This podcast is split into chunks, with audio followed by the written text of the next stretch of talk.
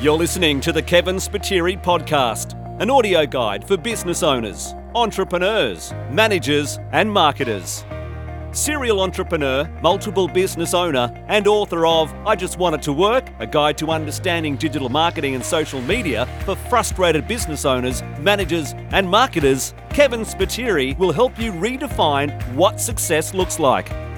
It's time to listen to the experts and to the tips and tricks that have helped others pave the way to business growth. If you're frustrated with your efforts to date and are ready to make it work, you're in the right place. Here's your host, agency owner, photographer, family man, and coffee lover, Kevin Spiteri.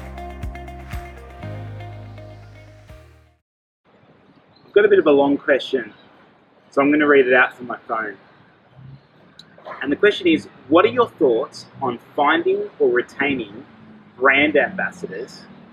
Should there be a limit to the amount in a particular field, or should it depend solely on their social media following?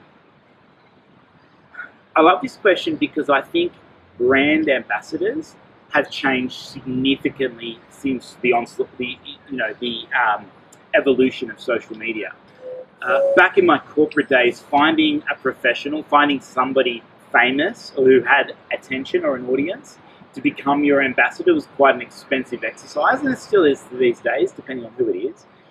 But what I love about social about ambassadors and social media in particular is that now, uh, if you check out my video on micro influencers, for instance, you'll hear about effectively getting the same result from lots of smaller ambassadors who have the attention of smaller audiences, but allowing you to do that at scale. So, what we often find is that with typical ambassadorships, the investment in, in the investment required to uh, drive an uh, to drive an ambassador or to engage an ambassador will depend on their profile, their social status. For instance, if you wanted Kim Kardashian, you could imagine what that's going to cost versus maybe an up and coming sports star. They're going to be a lot more cost effective to engage. However, the beauty about social media and why I love and the ambassadorship model is that what we should actually be doing as businesses is trying to make everybody that comes into contact with our business or your business an ambassador. So I'm reframing this is instead of just thinking about who can you use to seed your business, it's how do you make your customers become the biggest advocates of your business? And how do you do that at scale? So for me, it's about the little things. It's about the experiences. It's about the conversations you have. It's the ways you touch them either directly or indirectly. And I, I don't want it to sound weird, but that's, we call it touches or marketing touches. That's what you want to do is how do you, front of your customers, either new or existing, how do you touch them in a way that enables them to become ambassadors for your brand? How do you get them to speak about it? So give them a reason to. That's where I would start when it comes to ambassadorships, first and foremost. Then, if you're looking at leveraging some form of celebrity profile, then you want to assess what who, what you're looking to achieve as a business and the type of people who you want attention, the attention of. So, if you find that you want the attention of 50 plus CEOs of multinational corporations, think about the sort of people that have their attention. Is it the guys from Australian Financial Review? Is it guys from Money Magazine? Is it Mark Bouris? Uh, is it the high-end business people that have the attention? Maybe it's real estate agents that do business with. Maybe it's stockbrokers. Uh, maybe it's investors.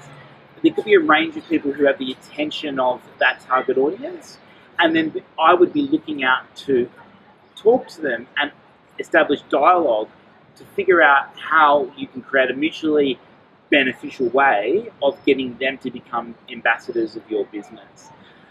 Likewise, if you're if you have an interesting product, maybe you sell shoes, who would use those shoes? What does that audience look like? Where would those shoes be used? Understand again who has the attention of that market and then work out ways to create brand ambassadors for those shoes. Maybe they're playing sports. Maybe they're just using the shoes socially. Maybe they're work boots. So are there, you know, people using it on site every day? And how do you get them to become advocates and ambassadors of your brand? And then helping them create the content, working with them to create the content that you can then see throughout their channels and your channels to demonstrate that ambassador, ambassadorship. Uh, but again, I'm more of a fan these days as opposed to going for the major sponsorship, the major guys throwing out hundreds of thousands of millions of dollars. I just love, love the challenge of finding the micro influencers, the smaller people who maybe their network is only this big, but those guys are going to be really focused, they're going to be really passionate, and they're going to talk so highly about your business and your brand that that's the best type of authentic ambassadorship you could ever ask for, as opposed to someone being purely remunerated to attach your brand to their uh, to their personal brand. I hope that helps.